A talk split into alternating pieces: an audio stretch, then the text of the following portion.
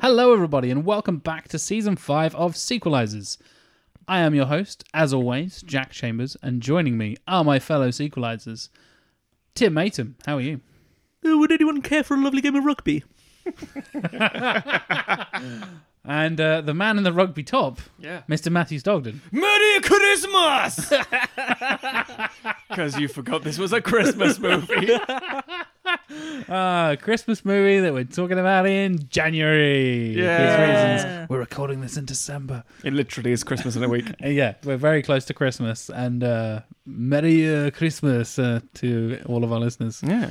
and all those rugby fans out there. That's just me. it's a Oh. Venn diagram of me. Japanese action and rugby Mm. equals Matt Stockton's wet dream. Yeah, one of them. Sure. if you haven't already guessed, we're here to fix Battle Royale 2. Requiem, Requiem slash Revenge. Because Requiem is the normal cut and the Revenge is the long cut. And I Well, wish well, I'd realised that. You say long cut, longer cut. Yeah. I mean, yeah, sure. The original cut's already pretty it's fucking an- long. It's an hour and 45 or two hours and 12 or something ridiculous. No, it it's, feels it's longer. more than that. Is it more It's than that? Two two fifteen or two thirty five. yeah. Fucking hell. oh, God. I thought it was the other way we around. should run this down because up until recently, you guys hadn't seen Battle Royale 2. You've Correct. all- we, all- we've all seen Battle Royale 1, Mm-hmm. I, I right? hadn't Yeah. seen Battle Royale for a long time. Yes. Yeah, I haven't But seen yes. it for a long while. I Yes. had to- So I. Well, I'll get to me last. Tim, Hmm. you saw Battle Royale Requiem, I did. the normal. The theatrical normal- Release. the Which is theatrical only release. only the 155 minute version, or whatever the fuck. No, 135 Yeah. minute version. Jack, Hello. you watch Battle Royale 2 Revenge. All 155 minutes of it. Yes, I did. And I've I seen, don't know why. I've seen both, which means it'll be interesting if you guys start saying like, "Wait, that didn't happen." Um, although interestingly, despite the fact there's extra 20 minutes of footage, um, Nothing extra is added in There's terms almost- of yeah. story or action or plot or development or characters. they mostly changed some of the visual effects. I had some of the assumed audio. they would explain the rugby. I was wrong. Damn right, you were wrong. rugby is unexplained. Rugby requires no explanation. Rugby has a lot of rules that requires a lot of explanation. That's, that's very true. Passing forwards. That's illegal. What the fuck do you think? If the ball hits the floor, we have to do a lot of different things. depending on who's closest to it Yes. and who falls Wait. over first Rock in the and fetal roll. position. Wait, it's a Tuesday? Oh my god, get me, let me get the book. Flick the page and as I said before. Oh god. So uh, yeah, Battle Royale 2. Battle Royale, I think we can all agree is a bit of a classic. Battle Royale uh, is an interesting one because it was released in America later than it was Britain, which is one of the rare examples of us getting things before America. And Hmm. It's like Star Wars. Like significantly later. Oh. yeah, but Sig- yes, yeah, it like was years, yeah, years. yeah, not like a day later that no, we no, have no. now. It, it was it was a long ass time. W- Uh, I think we got it almost the same year of release in Japan, maybe a little bit after. Really? Six months- Okay. Hmm. Yeah, it was quite close. And I remember watching it as like a 16 year old and thinking, this is one of the greatest things I've ever seen in my fucking life. It, yeah, it's Matt Stockton Wet Dream. Yeah. Um, I, but I was going through a um, Japanisance, shall we say, at the time. I was like 15. Oh, you mean your life? That's true. it's, yeah, that chapter, i.e., the one that didn't end. Um, oh, this 35 long chapter. but uh, I I discovered um, let's see when I was fourteen. Hentai. I'm not I wrong. The mean- silence No, yeah, because I speaks I saw volumes. I saw Body I saw pillows. Akira, Ghost in the Shell, and Evangelion, Gundam, and Urotsuki Doji, which is kind of hentai in I the mean, same yeah, year. Pretty much. And then a couple of years later, like Battle Royale, for example, and it was like this is fucking great. I didn't because I'd only seen the cartoon version of Japanese. I haven't watched a lot of Japanese films, Right, yeah, and then yeah. get into more older films, and etc. etc. I, am along similar sort of lines. I'd seen anime growing up. I am was a huge Dragon Ball Z fan Sure. and all that kind of stuff, and um, grew up. I think I I watched Ghost in the Shell when I was entirely too young, which Yeah. has been a theme for me. If you remember my Predator Yes. Two experience and my Aliens experience, where I was like six or whatever I was when I saw Predator Two, because I accidentally like stayed up or something, and and I remember seeing. Battle Royale when I was pretty young, and I think it was the first live action Japanese film I ever saw Yeah. and and I mentioned previously that um, you know me and my parents have kind of bonded over Japanese cinema in a lot of ways. Yes. my dad's a huge Western fan. and That, that kind of transitioned into Seven Samurai. uh, Samurai. I mentioned that in the uh, end of the decade kind of summary we You mentioned did. before. Yeah. You mentioned Thirteen Assassins, Matt. That's right. Um, and Battle Royale was kind of a thing, kind of a, again, kind of a coming online for me. I'm like, oh yeah, there is stuff outside of Britain and America that is made that is really good yeah. and interesting and different and something I've not really seen before. Mhm. And then the Hunger Games came along and then they ruined Battle Royale and the hell of it. I think about wrestling professors, but I mean, it's, it was.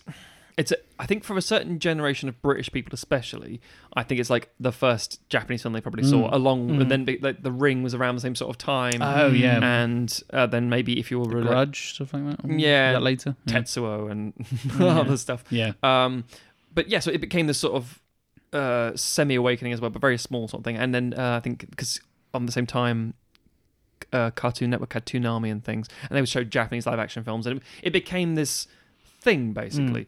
Mm. Um, but because we got it before America, and because reviews were out saying it's really, really good and clever, and because it was doing an early wave of digital spatter effect of blood and things it was amazing and because also being 16 17 or whatever it was at the time and this was about kids being pushed around by adults it's like, it was a very relatable subject and it was just a really well made film Mm. even though when you actually list the events of the film remarkably straightforward Mm. it's got very little to it um, the book itself the original novel is ever so slightly different film again ever so slightly different um, but they're all good in their own right um, and then a couple of years later battle royale 2 comes out and in my younger more impressionable years i thought this is good has rugby now Uh, and I like that like a lot. rugby. I like rugby. I was playing rugby at the time, and it was all good except for the fact that I thought it's a bit, it's a bit, uh, It's a bit convoluted. it's a bit isn't it? slower. There's a lot more action in a way, but also it's not as good, and it's kind of dull. I don't think I like this.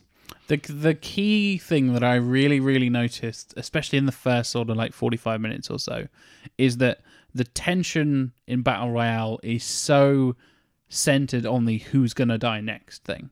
you Yes, literally get yes. the counter and the like the number that comes up and all that kind Mm-hmm. of stuff. In battle royale two, a million people die in like ten seconds. It is ridiculous. There's no For connection. some reason, they have a fucking D-Day remake, like a be- a, a, beach, a beach storming scene Yeah. that is actually really quite well shot and interesting, and Yeah. like is a cool idea to send the kids off to fight in a island, like you know, like a Iwo Jima kind of thing. yeah, exactly, yeah, and then then it's just like oh boy 526 girl 324 boy 546 boy 15 boy 18 girl 15 girl 89 girl 64 who are these people See, what's mm, we don't baffling- care about these people because they're all dead Yeah. you haven't given us a chance to care about these characters yet which is what battle royale does so well the first one does. is makes you care about those characters and then oh shit they start dying and in to its credit i mentioned hunger games earlier towards the end it kind of has that similar thing of well of like oh you learn the backstory of these characters or Yes. why they're in this position or whatever and then you start killing them off and that makes the tension of like maybe the who we think is the protagonist is not the protagonist maybe the that guy's Mm, going to survive or that girl's going to survive or whatever battle royale 2 doesn't really have that Mm. because it very quickly isn't a battle royale film, which is another weird thing. Yeah. Which works in certain ways. I think the, the the direction they go in can be interesting, and I think that's something you will address later on, Mister Stokes. Yes, most definitely. But for me, that that's the the biggest kind of reason you mentioned how dull it is. Like Mm. it's slow and plodding, and then they kill off like half of the cast in the first twenty minutes for some Yeah. reason, and then don't really do much with it for the next hour. And Yeah. then the last half an hour is like, and there's loads more fighting again, and the military show up, and you're like, okay, It, what it- about that middle segment? the best way I could describe it is it rushes to get nowhere. Um, The- absolutely, Yeah. that's a perfect way of summarizing my last It's five so- minutes I of mean, um, rambling. Sorry, it's, it's like half an hour of establishing characters kind of tries to do that, and then the only ones that seem slightly interesting they kill off in the first two minutes of that section, and then the idea of pairing them is really solid, except all it does is wipe them out faster, and then the, eh, there's, it doesn't really bring much to the story or characterization. You get a few. Oh my god, Dash, you know, Jack will know this from the uh, Revenge edition. You get a lot more flashbacks. Yes, Um, a lot more slow motion as well. There's only a little bit slow motion in, in the original cut. There's like a lot of we've got the slow motion for this one bit of a scene for some reason. The death acting in this film Oh, it's- is fucking terrible. It's pretty There's so many like extravagant. platoon style, like wiggling your arms about as much as you can.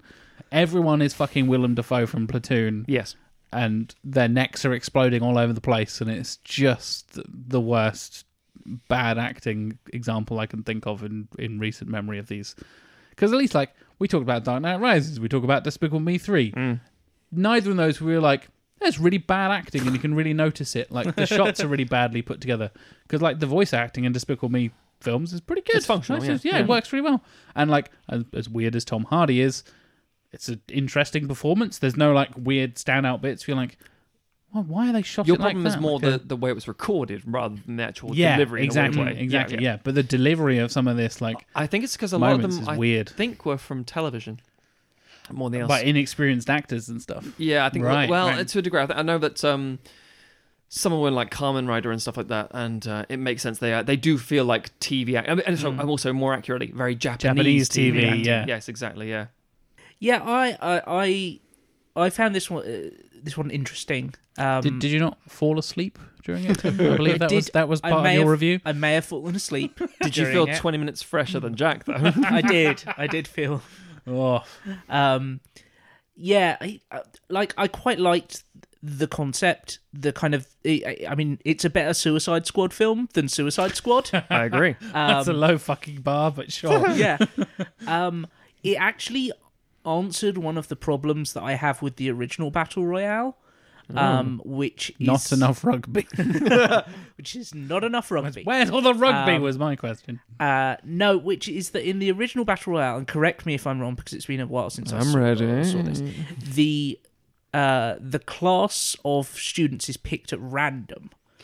Um, Seemingly so. Yes. yeah. Mm. Yeah. because to me that doesn't like that kind of doesn't make any sense because if you're trying to get your teenager citizens to behave better surely you incentivize them by saying the worst class is going to be the one that gets sent to an island to Yeah. kill people So the idea of to these kill- to kids kill each other. specifically is like, of Yeah. course they'd go. That's Yeah. what you get. yeah so in this film you, they do specifically Obey say or like become battle royale. Yeah. Mm-hmm. they they do specifically pick out like oh it's a class where it's 30% punks and 30% rugby Featuring idiots. that kid from Hook for some reason.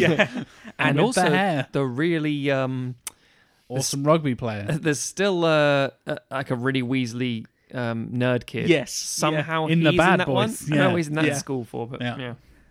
We should probably address this because I mean, with this, this season thus far, The Dark Knight, almost I would say 99% of our listeners are going to know exactly Dark Knight I would and Dark assume Rises. a higher percentage than that, but sure. 117% of our Thank listeners. Um, Despicable Me, people are aware of culturally and thematically. Yes, Now, absolutely. this is a niche one to a degree. It's a, Battle Royale's a cult hit. Mm-hmm. It's so I think- definitely a cult. and, pe- yeah. and people Yeah. understand the concept yeah, thanks to Fortnite. yeah, exactly. Or You Hunger can't, Games. You can't tell, but I'm dabbing right or, now. or, or, or PUBG. We can or- tell. Yeah. So, in case on the off chance you are thinking, what the fuck are these guys talking about? Battle Royale is a Japanese film initially, um, uh, based on a book or anything, and it was about a fascist, fascistic, I should say, Yeah. um, government run by Japan, and all the kids are misbehaving and being awful and un- unruly, so they throw them in this contest where you have to have a survival program, and it just as you guys mentioned earlier, uh, get in a single class, they're kidnapped, chucked on an island, and they said, right, you have these explosive collars around your neck. You have X amount of days, I think it's three days or something, Yep. Mm-hmm. to kill each other till one survives. Oh, by the way, there's also two transfer students who are actually previous winners, Mm. as it were, and they're also, you know, basically PTSD riddled killers. Um, and Mm. And you'll get a weird weapon. you, Like, yeah, you get a backpack. Here's a and- here's a pot and a pan. Good Yeah. luck. or a crossbow. Yeah, it's like Yeah. Uzi or a pot. And you're like, that's or a fa- yeah, or a fan or something. It's ridiculous. Anyway, so it's a great story. It's a really simple premise. Uh, it's very well executed. It's very um, what's it's in the early 2000s. It was very ahead of its time as well in terms of filmmaking stuff. It felt very not very like a standard Japanese film or uh, saying Western cinema too much. Anyway, big success, huge cult hit. America got it eventually because of the Mm. violence aspect and did very well. Three years later, Battle Royale 2 comes out. Now, it's the same story to a degree, but there are some significant Mm. shifts. One being they're picking up exactly where they left off, and Nana Hanashiya, the main kid who survived effectively from the first battle royale, is starting a terrorist group. And again, this is 2003, uh, and like war on terror. the era. film Yeah. opens with towers being bombed and falling to the ground. And I was Yep. Mm. like, literally, with the I don't know what the song's called, but that really dramatic song, Uh, it's the Mozart, isn't it? Dias, Yeah, it's the um, Mozart from thing, The yeah, Requiem Mass. yeah. yeah. incredibly dramatic, and I'm like, that's a weird opening shot. Then the bombs go off. I'm like, fuck me, they're doing 9/11. Yeah. Yeah. Oh my god, there there's no It's- there's no fucking pussyfooting around this shit. It's it's quite intense. two towers. The f- uh, literally the first thing you see is two towers fall to the ground, Mm-hmm. like pancaking in World Trade Center style. I'm like, wow, okay, yeah. This It's, is a- it's bold as fuck. and to its credit, it is bold as fuck because the message here is America's not great, See, this is the interesting and one. Hmm. it kind of works in that way. I kind of, I'm not necessarily agree with Shuya, the main character. Well, not the main character, like you said, the the survivor from the first one, Mm-hmm. Yes. and the the lead terrorist, I guess. Um, yeah, he leads uh, Wild Seven. Yes, great name. Wild, Wild. Seven. that screwed me over because uh, there was a game uh, that I ha- had on the PlayStation called Wild Nine, and so it- which was about a weird, uh, I guess, kind of group of freedom fighters, but Yeah. they were in space, and it was uh, made by the same people who made Earthworm Jim, so it was like wacky and fun. Um, although it did also involve a lot of torture. Um, but yeah, Like all fun things do. yeah, uh, very different to this film. Oh, this is in no way important, but it's very important. It was Verdi, not uh, Mozart. ah, There we go. Sure, uh, but I That, want, that song is epic. I- Uh, yeah, and it's it's very appropriate. Lots- Hmm. sets the fucking tone pretty quickly. Um, but the second film then does a really clever thing, which we all sort of like, Hmm. sort of where it was starting, Yeah. and then gets really fucking dull. Mm. So it sets the kids off to, as in this new truanting, disp- misbehaving school of kids, Yeah. off to find these uh, terrorists on an Not island. to find them, to assassinate Sorry, them. it's my sorry, sorry, They, assassinate they're them. specifically there to assassinate Shuya Namamura, Yeah, and you have 72 hours, otherwise you will die. yeah.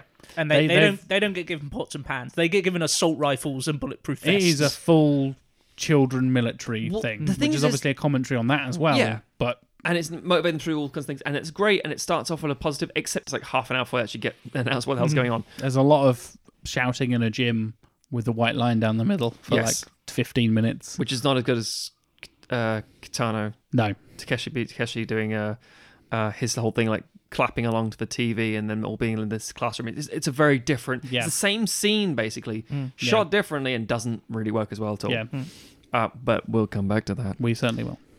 But it's interesting because they still keep the aspect of it being televised or- or, at least prom you know promoted. And then there, there's the aspect where the um, the bus arrives at the complex and the same TV uh, anchor, as it were, from the first film says, "Oh, by the way, all the uh, suits and, and watches and stuff are provided by the sponsors." And you're like, "Oh, okay, that, that- Yeah. it, it works in that way." Satire. Yeah, and then they say, "Oh, by the way, we're going to give you the guns, but not the bullets. You get those when you arrive on the island." Because you don't want them shooting us, and it's like, yeah, that makes sense. That uh, it's dumb, but it makes sense because you want them to live long enough.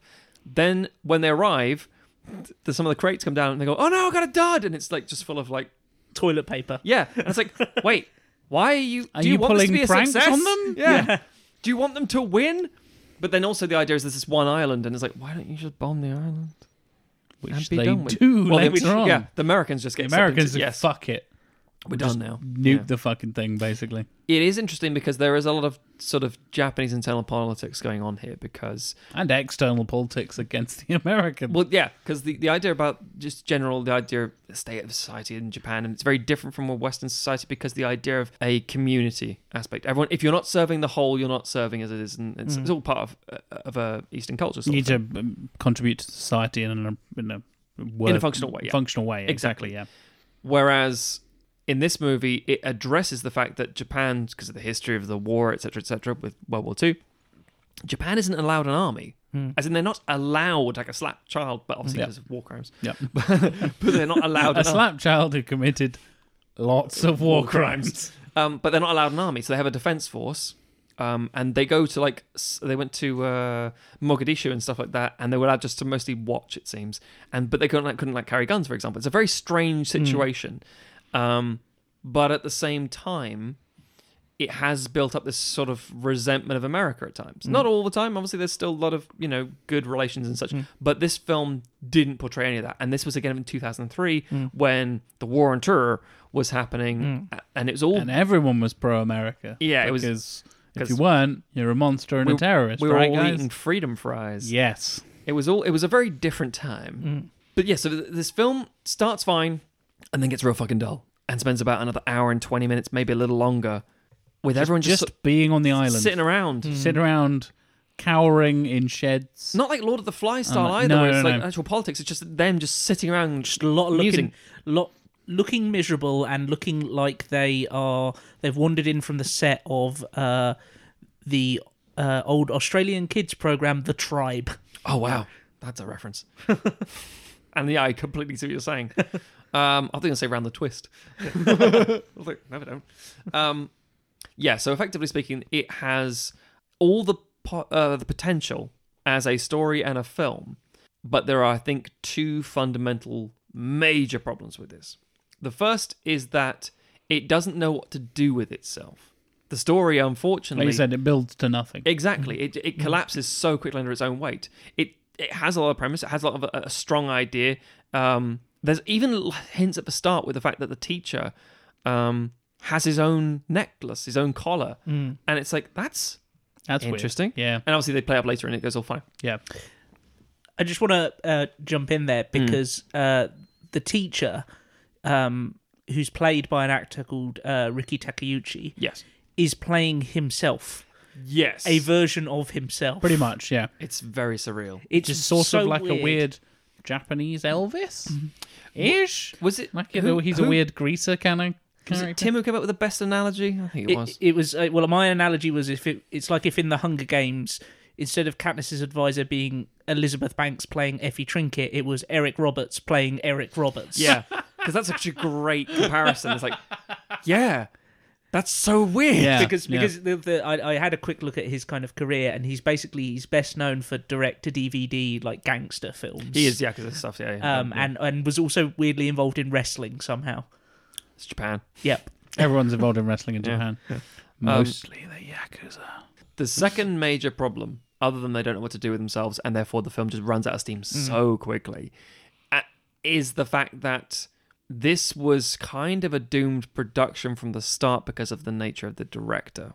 Director of Battle Royale, the first original Battle Royale, uh, Kinji Fuyasuke, is someone who is a very accomplished and capable act, uh, director, and then died, unfortunately Yeah. and he filmed I think one scene for this film. I don't think it was even fully written at that point, but his son Kenta Fusa- Fukatsuka um, took over, and he wasn't as experienced a director, and it unfortunately very much shows. Functionally, the the film is is fine, but some of the choices are a little bit vanilla, basically, um, and subsequently we end up with a, a, a meandering film, and we were watching um, together a- just before recording um, footage from an advanced screening in Japan, not the premiere itself, I don't think, um, where they were just interviewing different cast members on the stage.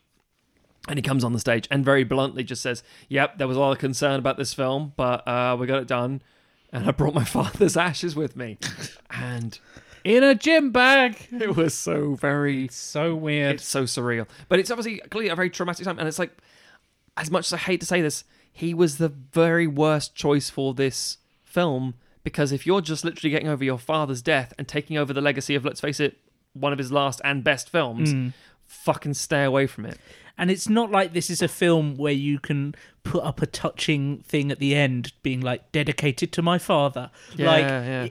like this is n- not a good film to work out your grief on. no, not really, not in any way, shape, or form. and his son wrote both films, I, th- I believe. I think Kenta so. Kenta Yes, wrote he both. yeah, And which is so strange. yeah, because he I think he got co-writers in for the second one or like at least some some help, some Mm. Yeah. script treatment or whatever it was.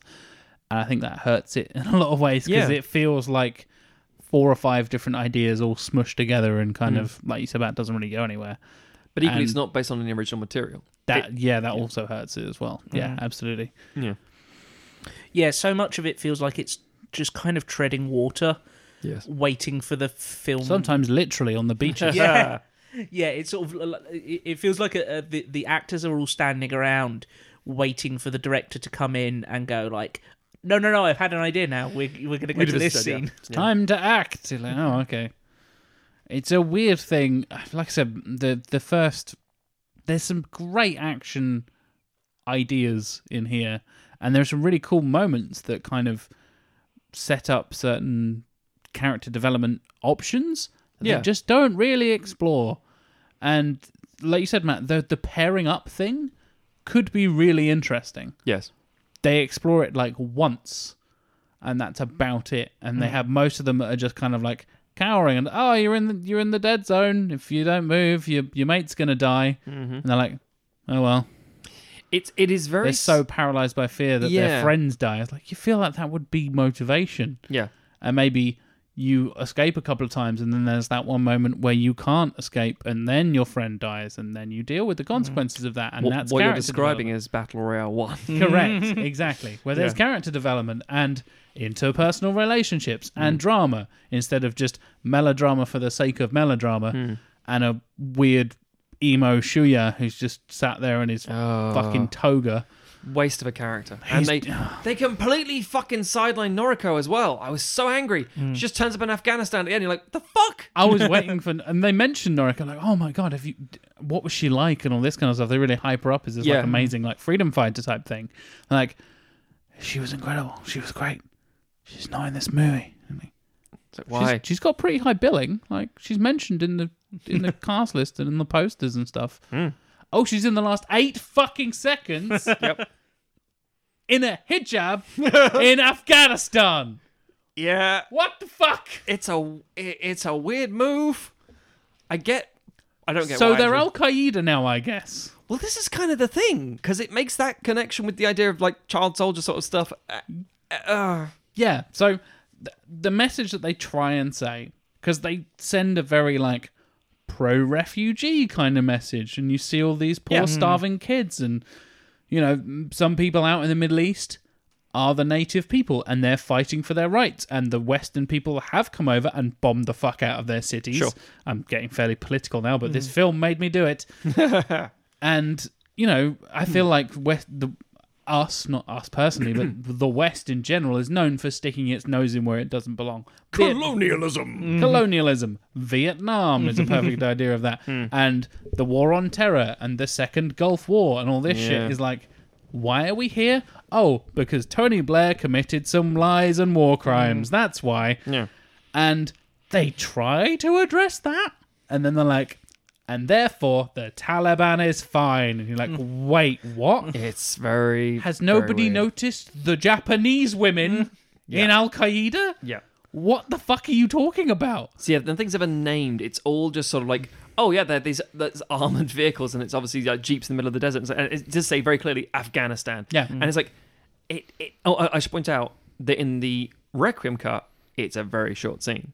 In the Revenge cut, it's longer. it's eight minutes yeah, must In the- be in must be the nearly original, 10 minutes I think There's it's maybe like two Yeah. a full over conversation the credits. and there is a panning shot of starving children that lasts for about 90 seconds See, there's an interest. It, it does make sense for it to be there in a way, sort of, because of the idea of the general overarching theme of adults have been fucking over kids forever, and, Hmm. and they, the West has been fucking over the East forever. correct, and that's Those things mesh quite well. They do. and could be fantastic, like thematic concepts Yeah. for a film to structure its fucking plot around. Yeah. But it does not work. But here. it does not do that. It just talks about rugby for forty-five fucking minutes. That's also true. T- uh, Ricky uh, Takaguchi saying, uh, "I just want to play rugby with you guys," and it's like, No, no, no, no, What? no, no, no. He doesn't say that. He says, "I've always wanted to play rugby with you." Tackle you to the ground. Sixteen-year-old. Wait, what? Well, it's all and it and it's also he's playing himself, so it's like Eric Roberts showing up at like a Swindon high school and saying, "I've heard you guys are real good at field hockey. "I've always, I've wanted always to play wanted to rugby play with you." field hockey with you." Me, Eric Roberts. I, Eric Roberts. and then he goes for a try, and the last second running towards an explosion. It's so weird. Oh, it it it gets so close to doing some clever things and It really does. and having a, a a theme that pulls through the rest of the concept and pulls through the characters and maybe having Shuya as this like PTSD ridden freedom fighter that the only thing that drives him is the fight against the people that have done this to them yeah, kind of works. Mm, I hmm. can totally believe that it's a great start. I mean, I hate to reference it again. It's fucking Hunger Games. Yeah, The people from the fighty bit turn against the rich people that did all the things, the bad things that made them in the fighty thing in the first place, and they take their weapons and the knowledge from the fighty bit and fight the rich cunts who need killing. yeah, Makes sense. Could could kind of work. could work. Nope. Didn't Mm-hmm. couldn't do much with it. Nope. Sure, yeah. He just- doesn't he do sits- anything He sits in a for room the full of entire candles. fucking movie. sits in a room of candles like it's a Backstreet Boys video, and it's like a samba song. He's got I a did great, like- great wardrobe. I but- did like that moment, like the first introduction to him, where he's got like the blanket over him, and then there's just blankets uh, and candles everywhere. yeah, I was like, it's a pretty good shot. It's pretty, it's pretty styling. I you know mean, it what's does, weird? it does look like he's in a meatloaf video. yeah. What's weird is in the Requiem version, that's one or two shots.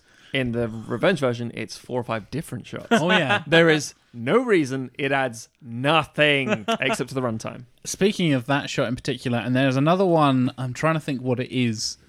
I think it's one of the many uh, neck collar explosions. Sure. Super, super zoom close-ups to people's faces Oh, to the point yeah, that the camera yeah. goes out of focus. That's great movie making, right, guys? Yeah. Because we want to zoom in on Shuya from across the room. Because that's how cameras work in 2003 Yeah. when you don't have things like a manual zoom adjuster apparently or digital zoom or whatever the fuck they just like nah we'll just keep we'll, we'll keep push, the, we'll push. keep we'll keep the focus at like three feet in front of us he's 15 feet across this weird like underground tunnel Yep. but we'll just keep on zooming It it's a very there are a lot of really odd moves, but then also with the collars, they do have the problem as well of um, th- right from the start when they talk about the collars, they establish a very very long runtime for beep beep beep. He's like, how long is this? And you realize, it goes on yeah, and on and even when it's going me Yeah. that goes on It's forever like, as well. wait a minute it's still going Yeah. and there are a couple of moments where i'm like okay de- he de- he- mm, no no Boom, there it is. there we go finally it's, it's a full-on like 15 second Yeah. long beep at the and end then you realize it's because they can do speeches, and so everyone who does, well, not everyone, we but a lot of need people don't. monologues Yeah, you get some monologues, and also on top of that, sometimes you're like, oh, this person's running away from a from the collar exploding. Oh no, I don't want to die, and then running away. And it's like, should we just have a bullet tag him so we don't have to worry about the whole 15 second thing? Yeah, problem solved. or run over a mine. Eh, problem yeah solved. exactly Well, it's incredibly inconsistent as well. that's yeah, a- reliably like, so. a huge Some- problem with it, yeah. sometimes people die pretty Me- me- me- me- quickly. bang Yeah. Yep. and then half an hour later meep Just to just to leap back to the kind of technical issues with the film. Yeah, Um, uh, a lot of people here, you know, if you're listening to this in January, you may have uh, gone back to your parents' house for Christmas, and you've probably had to switch off motion smoothing on their television because they don't, they don't know what's going on. Um, I So- really wondered where you were going with that sentence. I was like, "Aha! Yep. That's where you're going with that so sentence." if if you're Fucking hell. familiar with with kind of switching on a movie and just being like, what the fuck is wrong with everyone's faces and movements here? oh, I know. It's great. I'll turn that off. Oh wait, you can't. it's great when a film shot on film um, or possibly shot on digitally but shot at you know 24 or 25 frames per second Yes, yeah. suddenly switches over to b-roll documentary footage that it's stolen from news shows where it's filmed on video and is running at 60 frames per second and you just go oh this is stolen from the news at This 10 hurts my eyes. yeah it, it great is- i really wanted to be dragged kicking and screaming out of this film just like be like here we are. oh look, real people in pain. Yeah. I was enjoying the hyper violence and now I'm sad. Did we make you think? I mean, yeah, but not in the way you think you wanted me to.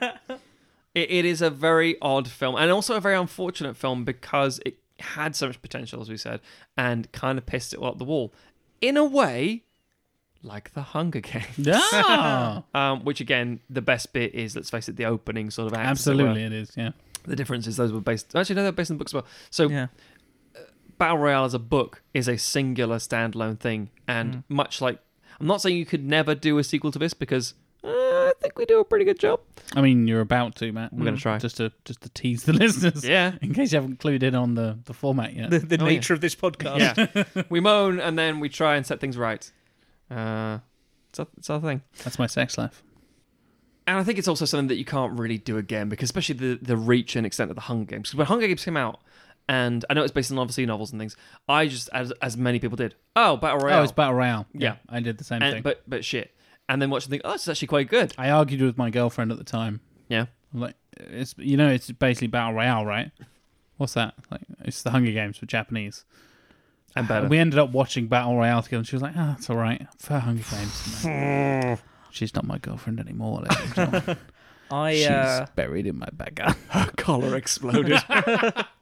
after half an hour of peeping. that does sound like she's an animal, though. Let's move on from that. That's weird. I Sorry. think the uh, not not to be uh, instantly killed by my two co-hosts. Oh, you I think Hunger Games loving I prefer, piece of I shit. prefer battle royale too. I uh, I do like the Hunger Games, and I also think that the um, in a lot of ways the setup of the society makes more sense than battle royale. That's fair. That's fair. Could you Um, clarify how much of the Hunger Games you like, please? You Dean? mean the first two, right? Yeah. good? Okay, yeah, I agree. Uh, the, fine, the that's first, fine. the first two little bits of the third, not really the fourth. Yeah, that's fair. Agreed. I don't dislike it. The world building makes more is, is more in depth. The yeah. fact that I I know a lot of people, and and Matt kind of touched on this earlier, Mm-hmm. is like when it's people's first exposure to Japanese cinema, Mm-hmm. and even now, a lot of people maybe who aren't into world cinema or non English speaking countries, you know, output into Hollywood and stuff like Mm. Yeah. that. It's kind of a big thing for me to say, like, yeah, it's, it's like Hunger Games, but Japanese, and people are like, Mm. ugh. They have subtitles. you know. That's yes, the thing, yes, yeah. it does have subtitles. Don't watch the dub. Dub's terrible. Uh, Like, there's like fan dubbed versions and it's bollocks. It's like, No, don't do that. Um, but I think it, it, that's kind of a barrier for a lot of people, and I'm the one that's been making most of the Hunger Games references. I think that's a big like sticking point for a lot of people. Is like, well, it's already been done by the Western world, so why do I see the Japanese version? It's like, I 'cause think you- they're, they're 'cause very different. Films. They're very they different. are different. yeah. Yes. Yeah. And I think it's a quick comparison to make, and like like I said, it's one I've been making a lot recently. But they're different enough films that they can stand alone, and as you said, Tim, you can enjoy both, Mm. and I do. I I, I'm, I think you're not going to get killed by either me and Matt because No, we that's agree fair. that the, Yeah. the Yeah. first two are pretty good. Yeah. And then you get the weird dog people in the fourth one, and what the fuck's there? And then he's in a coma, and then he's evil, and he's not evil, and he's fine, and then everything's fine. Yeah. What the fuck? Anyway, And and love triangles. nothing bad about love triangles. There is a love triangle in Battle Royale, but it pans out really quickly and it's Yeah. pretty cool. Yeah. Um, yeah. So uh, again, it's unfortunate. I think we, it can never be a case of coming back to Battle Royale. You can't do a remake. You can't really, and I say you can't. You know, someone always, someone always fucking tries. But it was a cultural touch point at some point that you couldn't really replicate. I don't think so. Arguably, it's one of those classic instances where we're going to try and fix something with our brains and our memories and our imaginations, boys and girls, because we're never going to see anything like this. I don't think. No, definitely No. not. Before we fix Battle Royale 2, we should talk about uh, the other really important thing in our lives right now ASMR? Stitcher Premium. Ah. uh, Hey, nice. Which probably does have some ASMR podcasts. Probably. Um, there must be hundreds of ASMR Yeah. podcasts, right? I must confess, I haven't heard any personally, so I don't know. Of the three of us, it was going to be you. it so- would be me, but Oh, yeah. I haven't. I haven't actively sought it out Matt, yet. Matt personally commissions all his ASMR. I could. So other than ASMR podcasts, there's lots of different podcasts on stitch.com slash premium. And if you go on the website, there are two different payment options. There's either monthly, which is $4.99 a month, or alternatively yearly at $34.99 a month. We're laughing because I keep saying Annam. and effectively, yeah, you, uh, once you get to that stage, you can use our promo code Sequelizers. You know how to spell it. We trust you now. It's week three. You guys are on it. Um, and you get the first month free, which is great. And then we've used the service in the past. There's lots of cool things on there. I particularly like uh, the PBS show American Masters. Just tons of interviews, things. There was there's a fucking John Carpenter. They're not half an hour long. There's a John Carpenter one. I don't Um, think I've ever heard John Carpenter interviewed. Oh, he's, he's really I never interesting. kind of gone out of my way to find one. I've never really thought about it. It never occurred to me, but I'm, intri- I'm intrigued. I think, and that's the thing, because they're only like short 20, 30 minute episodes. They're actually really quite interesting. I think the most recent one at time of recording was Ethan Hawke. Um, but they do all kinds of things, not just actors, there's also like musicians and various bits and pieces and different artists and Oh, just okay. again American individuals. But uh, the John Carpenter one is always funny because of the fact that whenever Carpenter talks, he has such a droll, dry voice, but he's saying stuff that's quite passionate about film, especially. There's one moment where he's talking uh, in an interview. No, I don't think it's specifically this one, but a different one where he's talking about Halloween um, and his journey to filming the first Halloween film and how he won an Oscar for his short film, but UCLA took it because they said, "Well, you used our stuff." And he still ha- holds a grudge to this day that he's, you know, he is an Oscar winner effectively, but they own it because it was their thing. So he's always like decr- it sort of almost shaped the path of his career and Nice. how he's like always been like, like, independent Mm. owning stuff. And again, stuff you get from interviews in podcasts and things like that, you can find yourself on Stitcher and other different formats and things like that. So if you do, it helps the show. So it's a very very big thank you from us. If you don't, uh, fuck you. Yeah, it's available on iOS and Android devices. Yeah. Mm-hmm. Mhm. I'm an Android man myself, Yeah. and uh, yeah, I, I really like the app. like Jack's the a layout. robot. Please, please, androids are not robots, Timothy. They're mechanical human beings. exactly. And uh, yeah, I really like the app. I like you can build like playlists and stuff, which I really like having like a theme for. Like, oh, I really want to listen to all my wrestling podcasts, and I Yeah. put them all in one place. Or all my D and D podcasts, I put them all in one place, or whatever. I like being able to kind of customize it to my mood and stuff like that. And Which yeah. you don't get with a lot of other apps as well. which I- Exactly. Yeah, Yeah. It, it's a very like versatile, and I like that it's built for podcasts as well. It's none of this like it's another thing that also plays podcasts, Yes. Mm. but you got to download them and load them into the app from files on your Yeah. thing. Because a lot of Android stuff is built like, oh, you have to root your device and then find the folder with the files in, and Yeah. then the media player will play the things, but sometimes it doesn't play the things. Stitch is so easy. You just click the plus to subscribe, Mm. click the download button to download stuff. You can set it to download the new episodes or download all the episodes or Yeah. download them once per day so you have them ready for tomorrow, whatever it is. Mm-hmm. I really like it. It's a useful little podcast playing app. We get a lot of uh, queries and questions every now and again about, oh, you guys make your episodes in various bits and pieces, obviously. But then, oh, it's not on the thing I've been looking for. I was like, yes, it is. Everything's on the RSS feed. It all links in. Yep. Which again is, means that you never have to look for stuff. It's already, if you subscribe to our channel on that thing, your little tick on Stitcher, it's all there. But when people say, oh, I listened to this or I use this program, I'm always like, why? I mean, I, I I know people have I'm always, um, familiarity. I'm always fascinated by the people that download it directly on SoundCloud. yeah. I've never gone to SoundCloud directly for a podcast in my entire life. I used to before I found apps um, because uh, it, it- it's almost like, oh, I guess this is the place it comes from. It's like, no. Uh, you can literally have other much m- uh, you know, more keenly designed things. That are, this is almost just a, a housing for it. Um, so yeah, um, as much as it seems like we're being sort, sort of cynical, buy, buy, buy, sell our thing, but in truth, it's genuinely a good thing. So if you are listening to this show now and you're thinking to yourself, actually, I've been using SoundCloud, or I've been using something that doesn't really work for me, the new Apple, what the fuck ever is if, if you causing want problems. some versatility and some good like podcast focused app usage, then yeah, Yeah. I highly recommend Stitcher. I currently use. Um, I have a, a gentleman in West Texas who downloads it off of SoundCloud's RSS feed and then plays it to me over a CB radio. But um, Breaker Breaker One Nine. uh, Can I can I guess his name? um, you can feel free to. Is it Bill Candy? It might just be Bill Candy. I thought I remembered. but, Candy? Um, uh, I think I'm going to switch to Stitcher because it does sound a lot easier. Yeah, Yeah, you should. it's a, like only like Tim, if you do that, you get a month fucking free from us. Holy if, if shit! you use our promo code, you'll get a free month. So enjoy Stitcher Premium, Tim, and, And again- the listeners. I know it sounds like being, you know, frivolous considering we're banging on about Patreon all the time and like, you know money and things like that, but thirty-five dollars a year is actually quite reasonable for the service. I was very, su- I was pleasantly surprised by that. Yeah. I'm not gonna lie, and that's not me. Like, I'm not the kind of guy that would chill for some corporate same, bullshit. same, same with us. I wouldn't just suck a corporate dick just because they told me to. That's why we wouldn't make these half these sequels. Is we wouldn't say, oh, okay, I'll just make that for you then. Exactly. Bullshit. Let's churn out Despicable Me 3 and Yeah. make it 80s because 80s is hot right now. No, we do not do that shit. No. And uh, yeah, Stitcher is a genuinely good product and we appreciate their support. And if you can go and support us via Stitcher, we'd really appreciate It it. helps, yeah. I, I do like the idea that every episode we do more of these, and Tim uses more of the service. And so by episode 10, he's like, this is really fucking good. it's like, you're right, Tim, it is. So with that out of the way, are you going to fix some BR2? for us? BR2! That's how it's pronounced. She. It's- it's- it's- Sydney. Um, yeah, we could do that. Um, I took the the lead writing on this one again. Uh, straight after Despicable Me Two, Sad. Three. Surprise! Surprise! I had some ideas already. That's all I want to say. Really? You're not known for having ideas. What the fuck? How rude! I'm gonna run to my room and cry. Uh, little peek behind the scenes. Matt writes all the scripts before I write any of my scripts, and I was doing episode one this season. And Matt was like, "Yeah, I'm done." I'm like, "What do you mean you're done? We haven't even discussed what the episodes are yet. Doesn't Done. matter. I've got 'em already. They're already done." And This- me and Tim are just sending messages. Of, Fuck you, Matt. it, it is a point of frustration for literally everyone who knows me. It's like, oh, Matt, we're gonna work on a on a script. Done it. I've done it all. It's done. Um, no, but we were gonna done. it's done. Did you hear me?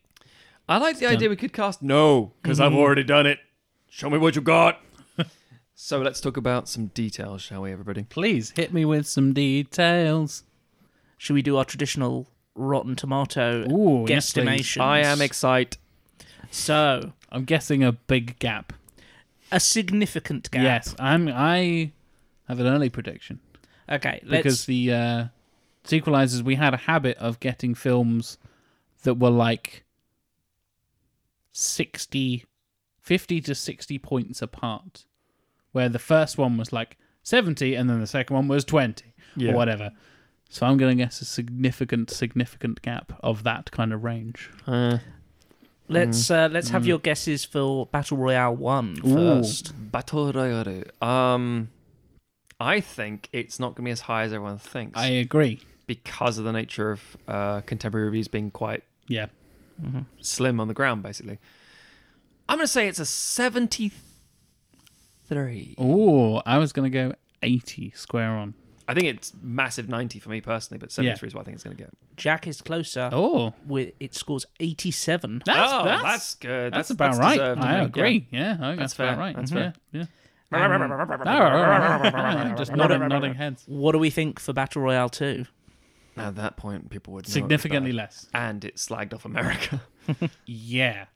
That it has an anti 9 11 or pro 9 11. I don't know how you it's hard word to that gauge. phrase. You know what I mean. It's about as politically confused as The Dark Knight Rises. I I'd say more so. have a weird memory I'm going to bring up uh, as a little divergence. Is it here. 9 11? No. Oh, good. Uh, Thank God for the that. Tokyo Metropolitan Government Building, those two tower Mm. thingies that they blow up in. Southern- I went up those, um, and I turned to my wife and said, "Hey, these blow up in uh, Battle Royale 2. She went, "What?" I said, "It's a film." She went, "I know what it is. Why are you mentioning it now?" Just thinking about it. anyway, because of that, I'm going to say this went down only to 41. oh, I want lower than that. 35. Lower still, thirty percent. Wow. Uh, I- fair, but uh, yes. yeah. yeah, agreed. With a with an audience score of twenty-nine percent. Oh wow.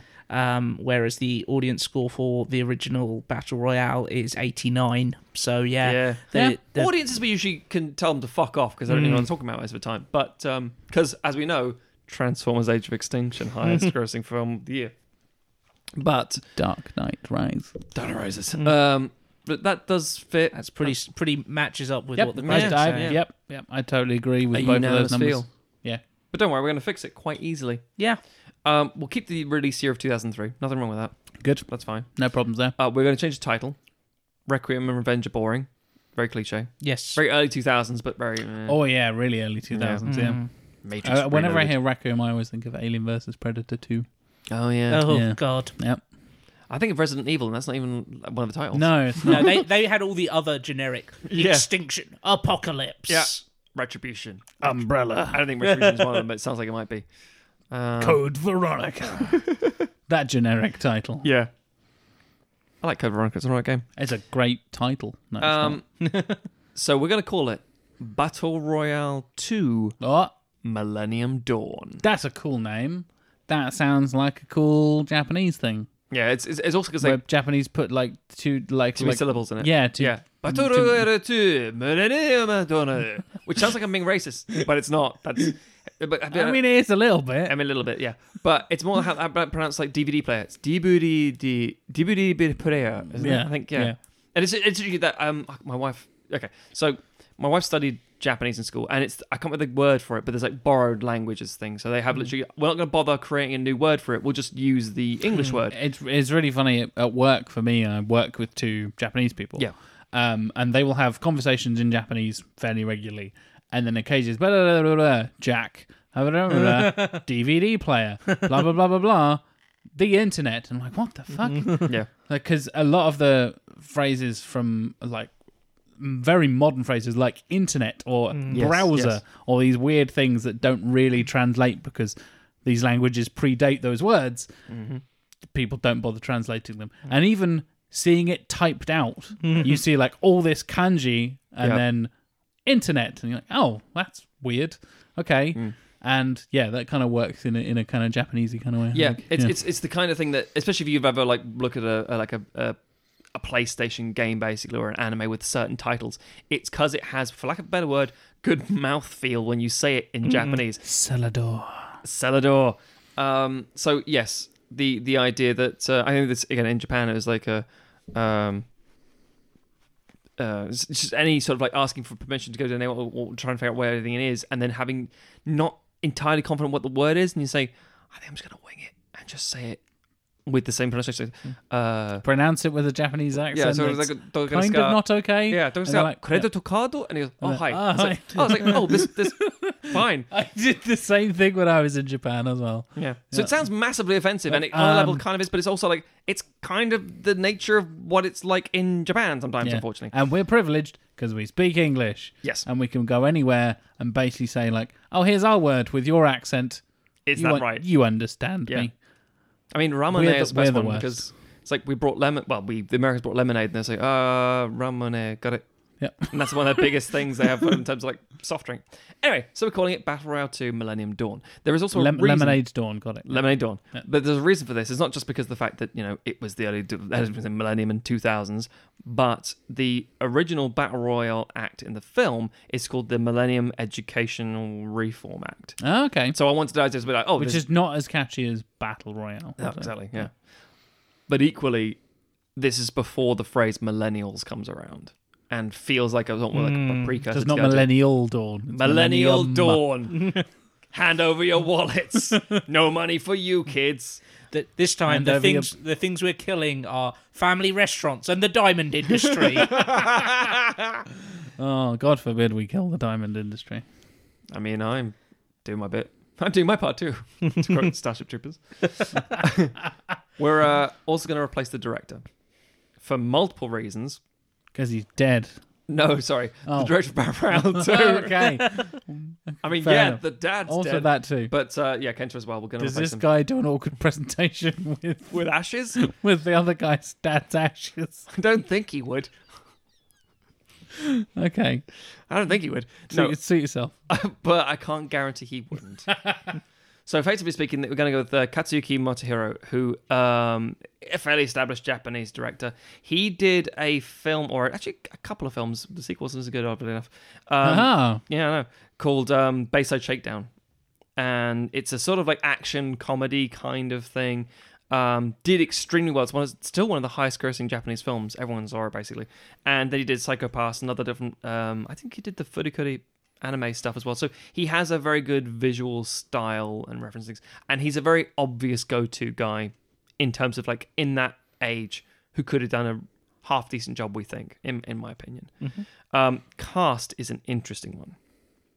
So, returning cast. We're keeping Ricky Takeuchi. He will not be playing Ricky Takeuchi. oh, he will be boo. playing basically the same character, but with a name, because that's how acting works. They just call him teacher in the film. don't they? Attack! Yeah. Yeah. Um, we're going with uh, Toyonaga as the character's name. Okay. We're also bringing back. Uh, this is the thing with honorifics and Japanese names. Uh, I'm used to quoting and saying Nanahara Shuya, but then realizing that that's surname, first name. Mm-hmm. Yes, so we'll yeah. turn it that way around. Shuya Nanahara, um, Tatsuya Fujiwara is coming back. 'cause He's great. He's an identifiable person. Mm-hmm. Yep. Oh. Uh, what's that? Old man looks like a young man. yeah. Classic. Noriko. Oh. Yeah, we're bringing that character back. Absolutely. Of course we are. Huge So- Hmm. problem we mentioned earlier with the second one. Bring back Noriko. Yeah, she's so, great. Um, Ali Maeda's coming back because she's a very good, capable actor. She's very good in, in the five seconds she's in the fucking film. So yeah, she'll be the main part. Now, with the entire class of forty odd kids, Have you not got a list of forty different Japanese names? Here's the thing: I did start one. I knew you would. I knew you would.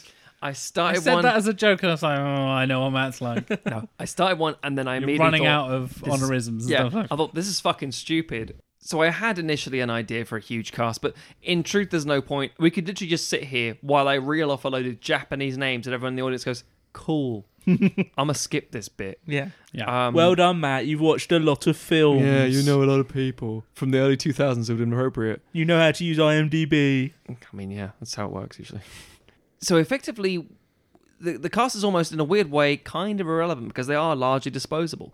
And rather than saying, well, here are the key, you know, peoples, in truth, it almost doesn't matter in a strange way. We can get any talented young Asian actor from Japan, and that would be a really good fit, arguably, or more accurately with this specific no director. TV actors. Well, even then with the, the I'm story, I joking, think you I'm can, yeah, joking, you can make yeah. it work. Um, but the story is interesting because it's going to start kind of the same. So if you're all sitting comfortably, we'll jump in with Battle Royale 2 Millennium Dawn. Please do, Matthew. Please do. Three years after the events of the first film, Shion Nanahara and Noriko Nakagawa, uh, the survivors of the f- last Battle Royale tournament, have formed a rebel group called Millennium Dawn. The film opens with an attack on Tokyo's main financial district, causing chaos as adults' credit ratings and bank histories are instantly wiped due to the fascistic government sort of forcing all monetary trading to be kept nationally. Do they escape on mo- motorbikes magically that appear in the middle of Japanese Wall Street? Um, no, Oh, Nolan isn't directing this. oh, suit yourself. Uh, we will have, obviously, I should say at the start of the film, do what Battle Royale usually does: have some giant title cards over some immense um, classic music to explain what's happening. And like, oh my god! Anyway, as a counteraction, the government announces the second Battle Royale Act. Unlike the first Battle Royale program, the adults are surprised to see several students actively volunteering. This is revealed to be down to heavy propaganda, marketing, and misinformation, pitching Millennium Dawn as a disruptive terrorist cell rather than freedom fighters. A class of teenagers from Hamamatsu Junior High School are similarly kidnapped to fill out the numbers alongside the murder hungry enrollees and thrown together in a detention centre outside Nagoya. There is an immediate mix of fear from the selected students and disgust from those who signed up. This is broken up when they are introduced to their commanding officer, a school teacher named Toyonaga. The teacher explains to the group the situation is dire and attacks are happening all over Japan. He goes further and blames their entire generation for failing their country, and the government has decided it is their duty to rectify the situation. so it is millennial dawn after all. man. He also explains that the students will be outfitted with the same explosive collars and sent in to either infiltrate or storm the Millennium Dawn headquarters. With little information about the exact whereabouts of Shia's group, these kids are merely one of several tactical cells. Toyonaga adds that their devices will be paired to another student. This is demonstrated when one of the kidnapped class members tries to sneak out and one of the volunteers dies too. There is momentary panic and immediate friction between the two groups, which is broken up by the teacher explaining that they must work together if they are to survive. He then calls out a list of the pairings. That does not go on for twenty fucking minutes. Are you sure? mm-hmm. And there's a guy holding a bloody rugby ball, and then he gets shot, and then he picks it up, and it's all really dramatic. And And he whispers, "We are friends." rugby. And we get the subtitle, "We are friends" later. so when you first see, it, you think, "What's happening?" Battle Royale 2, we are friends. I mean, you know, anime lessons. Better than Requiem. The film takes time showing the two groups training and bonding. What? Hey, finally, we cracked it. All I needed is that one sentence. Yep. With the kidnapped kids learning the horror stories that drove the others to enlist. By the end of the sequence, the group act as one and have gained immense and impressive mercenary skills, with some specializing in combat while others favoring technological warfare via remote operated machine units. Two students are also given access to a prototype mech, which the government believes will end the conflict once and for all. Fired up, that's an in joke for me and other Japanese speaking people and hungry for what they believe to be honor bound revenge, the group receive their orders and make their way to the ruins of Hadano. Upon arrival, the team infiltrate the city but are caught up in an immediate firefight with high casualties. Things start to change slightly when the mech unit is finally deployed and the guerrilla forces of Millennium Dawn are forced to retreat. As they do, the rebel forces are shocked to see their adversaries are actually fellow kids. Emboldened by this minor victory, the attacking teens celebrate, and for a brief moment they are allowed to be kids. This quickly ends when they realise their collars are no longer active, and that Shuya himself has arrived. A brief bit of infighting ensues, with several of the enrollees trying to kill Shuya, but being talked down and blocked by the others, wanting to know why he has appeared. Shuya then explains the situation and does his best to break the brainwashing. The students reluctantly come around and have a moment of despair being manipulated so heavily by seemingly everyone. Shuya offers them a chance to be smuggled out to South Korea, or to alternatively stay and fight. After a debate, the students split ways. So you're not smuggling them to Afghanistan, Matt? Uh, no. Oh, that's a shame. that felt like a really long ass journey that didn't make a great deal really? of yeah. sense. and, uh, in- yeah. And South Korea just It's being almost like there. South Korea makes a million times more geographical sense. yeah, Yeah, yeah. It's literally the closest thing to Japan other than Russia. And we don't want to go there. I mean, Those that stayed with Millennium Dawn are introduced to the group and apologize for the attack. They are immediately forgiven and welcomed, especially as they can now commandeer the government's mech unit. Noriko dictates a new plan to break into the NHK building in Tokyo and broadcast worldwide what is happening in Japan. It is a highly risky operation, but they believe now they have the support and firepower to just about pull it off. In that moment, Noriko receives a communication from Shuya that the group who are being smuggled out to the Korean peninsula have been ambushed. We cut to an almighty battle just as Toyonaga delivers the fatal blow to Shuya and takes the radio, explaining that he is coming for them. The new inductees are outraged and vow to avenge everyone, but Noriko remains level headed, burying her emotions and explaining that they have to use the opportunity as a diversion and act on their plan as soon as possible. The others reluctantly and mournfully agree. in the middle of Tokyo, an unscheduled Shinkansen bullet train arrives at the station. The students pour out in a hail of gunfire, mowing down unsuspecting guards. The group make their way through the city in a long battle sequence, taking out sever- several aerial gunner towers and suffering casualties along the way. Once the towers are cleared, Noriko radios a message, and a helicopter carrying a shipping crate whips over through the skyscrapers towards Yoyogi Park. As it gets closer, a cable is released and the crate crashes to the ground, releasing the mech unit, which bursts into the relatively unfortified NHK building. Making it to the broadcasting room, Takuma, um, we're kind of keeping Taku as a character, just in name only, um, exits How the much mech. does he love rugby, though, Matt? He is aware of rugby. He Oh. will rugby tackle someone with the mech. Cool. Sign me up. Uh, he exits the mech and forces a technician to upload the footage. The broadcast starts, locking out the rest of the system, just as gu- um, a guard kicks the door in and kills the two mech pilots. The pre recorded message with footage of the government's actions is broadcast worldwide. Noriko watches the now dead Shuya plead with the world for help to resist, as we see Toyonaga executed by Japanese generals for failing his assignment. As the message continues, we see the student strike force getting overwhelmed by military forces and slowly wiped out before only Noriko is left. She is eventually killed as well, with blood splattering the screen she's watching, and the film closes on an uncertain air of whether the insurgents were victorious or not. Interesting. Mm. Interesting. I'd also say we shouldn't have a third film, I don't think. Maybe, Yeah. maybe but I probably feel I feel like a third film would maybe do the problem that a lot of third films do is over explain the second one not. Yeah. and kind of like no they did survive and everything's fine Yeah. Mm-hmm. which is what happens in battle royale 2 Yes. they're bombed to fuck and it fades to white like blackadder style and they run out into the oblivion and then they're in afghanistan yeah. the fuck you didn't do that and i appreciate that you, you actually kill off the characters in a meaningful way It's, uh, yeah, it has to have an impact. yeah, I think there are a couple of things, a couple of things I have questions about, but ahead. I want to kind of focus on the the positives for a moment. Sure, sure. I like making Shuya a martyr. I think that works really well for him Mm. completing his character arc from the first one, Um, becoming a freedom fighter and a rebel, and then going on to kind of be the voice of the voiceless Yeah. in that in that broadcast, whether it's successful or not. You know what I mean? Mm-hmm. Um, the, fa- the fact that he dies getting people out is- exactly, is, yeah, very yeah. He appropriate. doesn't just die. It's a hero's death. holed up in a cabin somewhere or a Uh. castle or whatever the hell that thing is. Candlelit manner. Exactly, Mm-hmm. candlelit manor in the middle of nowhere, like not really doing anything Yeah. because it's really not clear what Wild Seven are doing. They're just hanging out in a place in On the an middle island. of nowhere, Yeah. island in the middle of nowhere. They got, Whereas they've your got an E guys are- EMP. An EMB, according to the Yes. subtitles, Yeah. because reasons. And they said that about eighteen times in that scene. Yeah. I assume it's a similar kind of thing because you mentioned the the things are deactivated.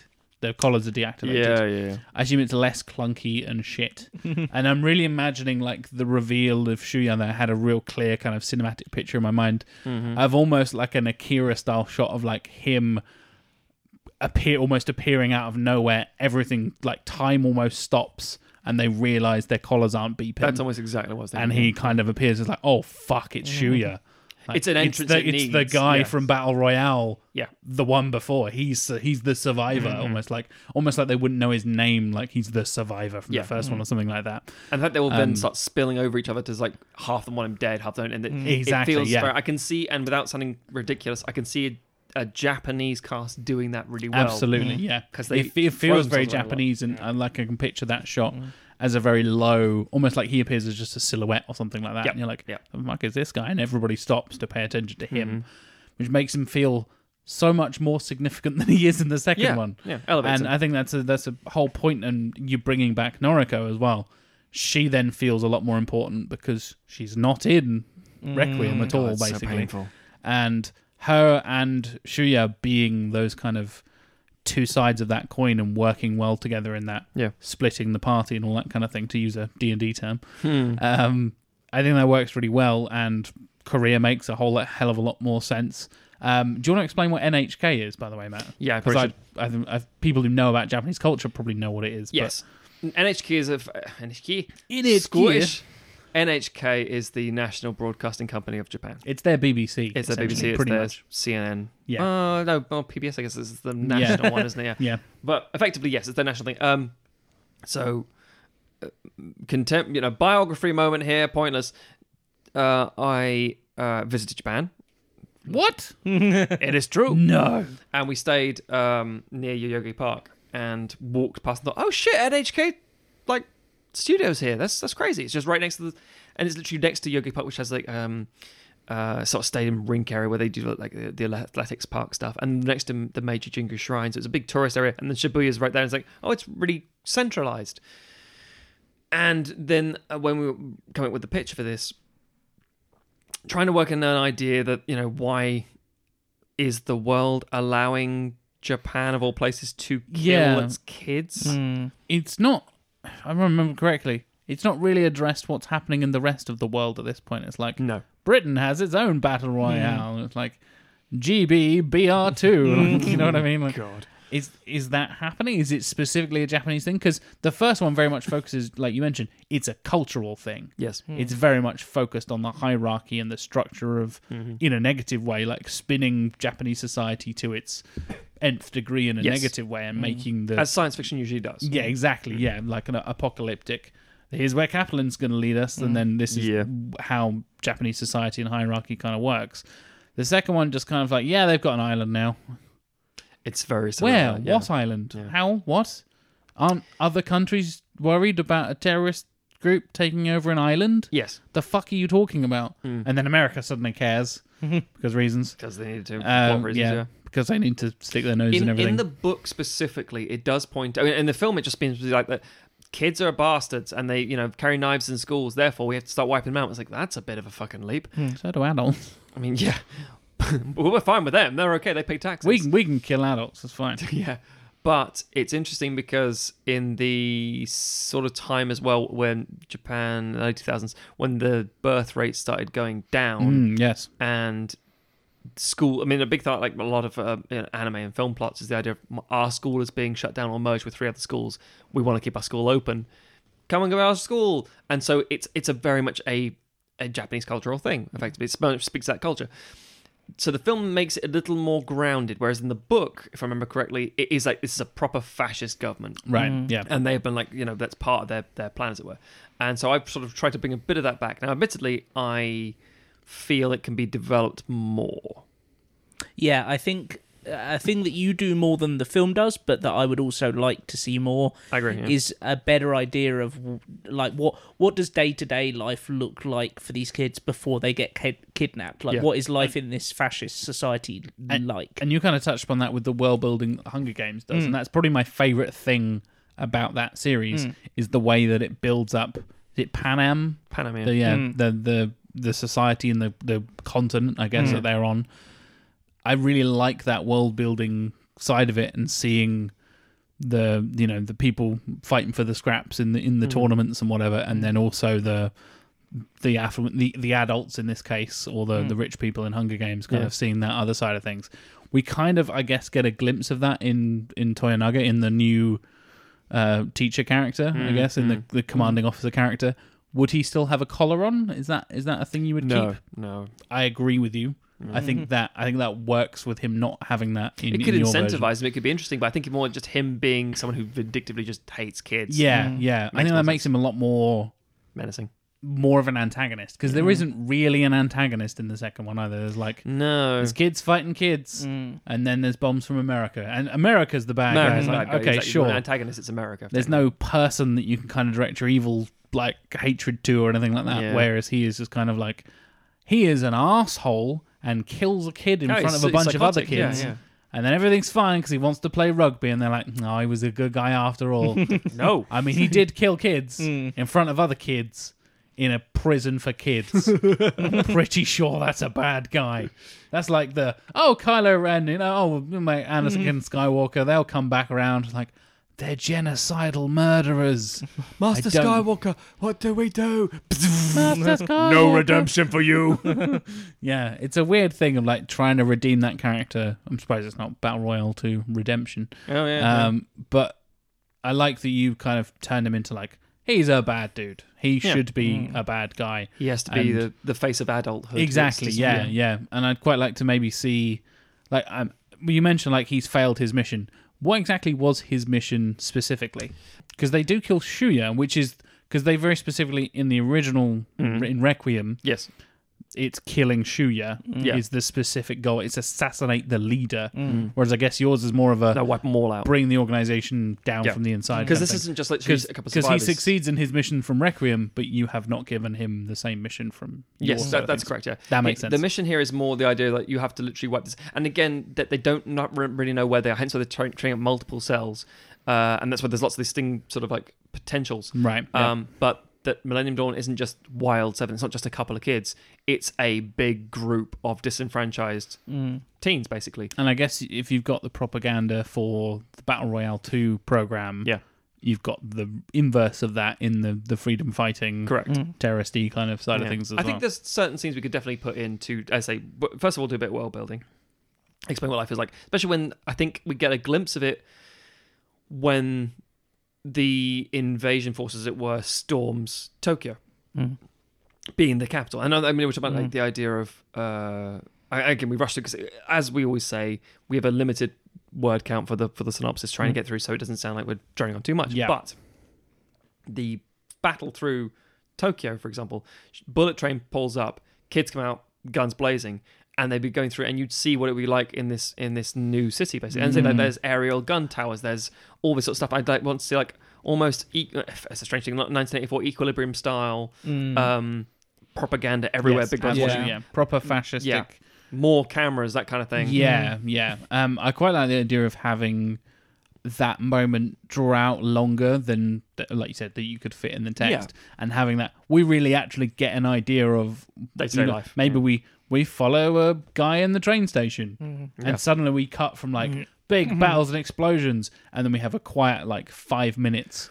With this guy who is like, oh, he kisses his kids goodbye and he goes off and he's going to work and he's going to catch the next Shinkansen and he's just I think, hanging out yeah, and we he's a could bit easily- miserable miserable and blah blah. blah. Yeah. Oh fuck, kids, gunfire, and then suddenly Yeah. you bring those two worlds together and kind of twist Work. that in a especially considering we have a, a terrorist attack at the start of the film. yeah in the absolutely. financial district. We Yeah. Mm. could, we could start quite unassuming with something that isn't too drawn out, but something that could actually do that quite Yeah. nicely. Yeah.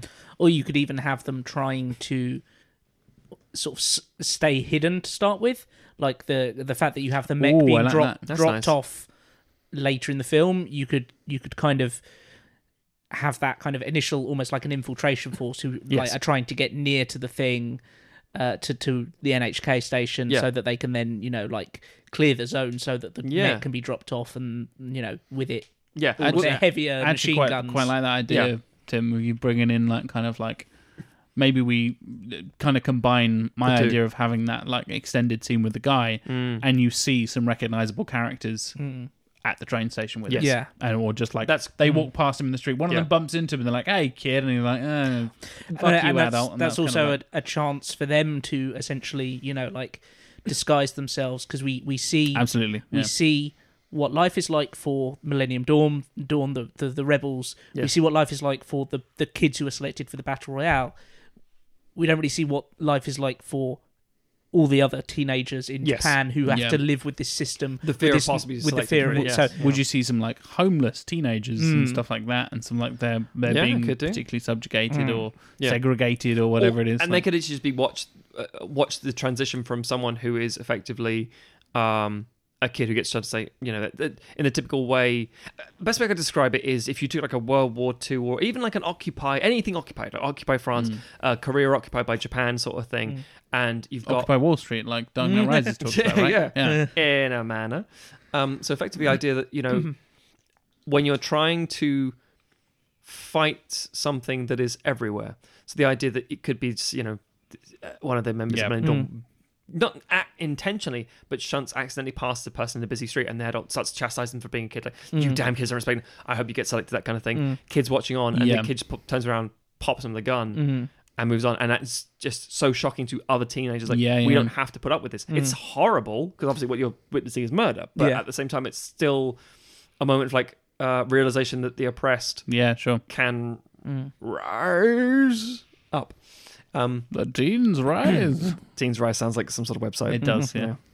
Uh, I think the other thing I'd really like to see is like um, you mentioned like the aerial gun towers. Yes. and I really like like a like having a scene where there's like a couple of them that are, like perhaps facing down the mech, and then there's like a a, a a bomb that has to be delivered like past them, and then like the mech could kind of line up and perhaps like kick it between the two tower the, the the two kind of posts yeah. with the with the um area and the, Do you they're- feel like the hand should go up at the end? yeah like a yeah uh Have you been watching The Mummy recently? the Mummy 3. Because Yetis do that. Makes me Oh very- yeah, the abominable snowman guys. Makes me Yeah, angry. fuck that Um, shit. Tim, I like what you're suggesting. Mm. Um, uh, as always with sequelizers, we're always, we always want to pitch new Mm. ideas and things we think would be good, especially for international audiences as well.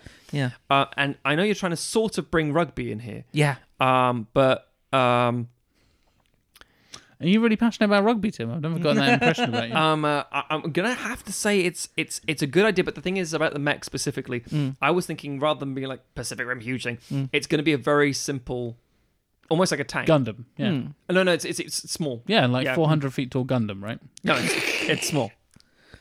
Yeah, It's small. in, in in terms of scales of Gundams. Yes. it's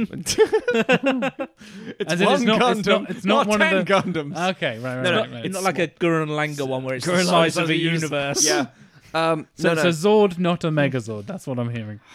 no. Okay. It's uh because it gets into The the, day the building. Earth stood still. Yeah, a, a Pat Labor perhaps oh, Pat Tim. Labor. Welcome to the the smile that Pat I'm giving you. Labor. Good job. Yeah, that's it. It's a, it's, it's and also should point out because that, that does escalate the script like Max. It's like but that's the really thing that fucks me off is you get like the idea like these are the mercenary kids and like the idea of infiltration as well. The I the concept that we are giving these kids training to infiltrate a city that they have a confident idea that's where they are. But to get back to the mission of what Toyonaga's mission is, have the kids either go and kill all of them or get close enough that the collars will go off and they'll die anyway. Mm. Right. Yeah. And yeah. that's the kind of thing is like, we'll take out enough of them anyway, and if we don't go out another cell, we, and we know where they are, they won't be able to mobilize in time, bump, that kind Hmm. and of thing. and you having split up the cells and having different things Yeah. means you can't just bomb the fuckers no, because that solves the problem straight away as Exactly. Mm. we talked about in, in if they're on an Requiem. island, Yeah, it's easy to Um, fix. a couple of things about the mech is Yes. kind of comes out of nowhere, right? It's, I'm like, Kind we're not of. really clear about when, how far into a fascistic future I guess this could be set, or is it like Well, no, it's, it's, an it's alternate, yeah. timeline of 2003 where there Yeah. are mechs and stuff. Would there be mechs? Is that, that Well, feels, here's- here's that the feels thing. like that's a very big escalation in terms of the sci-fi stuff. Like, yeah, so my, my logic in would be- theory, like neck collars, I guess that could exist. You could Yeah. do a Bluetoothy thing. They have those like light up things at Taylor Swift concerts and stuff that will Mm-hmm. like pulse in time with the music, and You there's get- you can fifty get, thousand uh, people and stuff. dog collars that like shock them if they leave your house. Yeah, exactly. That's horrible, but that's sure. it is Battle- horrible. Battle Royale for my kids. Exactly. Um, but yeah, it feels like a very big like. It's a it's a oh move. fuck, there's mechs now. Yeah. Like that's a big statement in terms of when we're talking about world building. Yes. It's like, oh, there's kids and blah blah blah. Imagine if a mech appeared in Hunger Games, and you're Mm-hmm. like, what the fuck is going on? Well, here's the thing. That Mm. So could work really well, but also could be a. it could fall apart. Yeah. Oh my god, where, why are there mechs in this? sh- my, my logic is as follows. Uh, it, Japan loves mechs. Three Partly. words. at the start, we would obviously do more of a to, to explain Hmm. what the universe is, and especially things like aerial gun towers and things. It's going to have a slightly uh, semi-futuristic sort of look to it. It's going to have a bit of uh, it. I'm Hmm. imagining almost like a 2099 kind of style Spider-Man 2099. kind kinda of, Mm. but dialed not, not, down. Hmm, not again, not that not even that advanced. not okay. even like a Blade Runner style advance. It's much much Okay. Hmm. more subdued. It's it's Mm. Okay.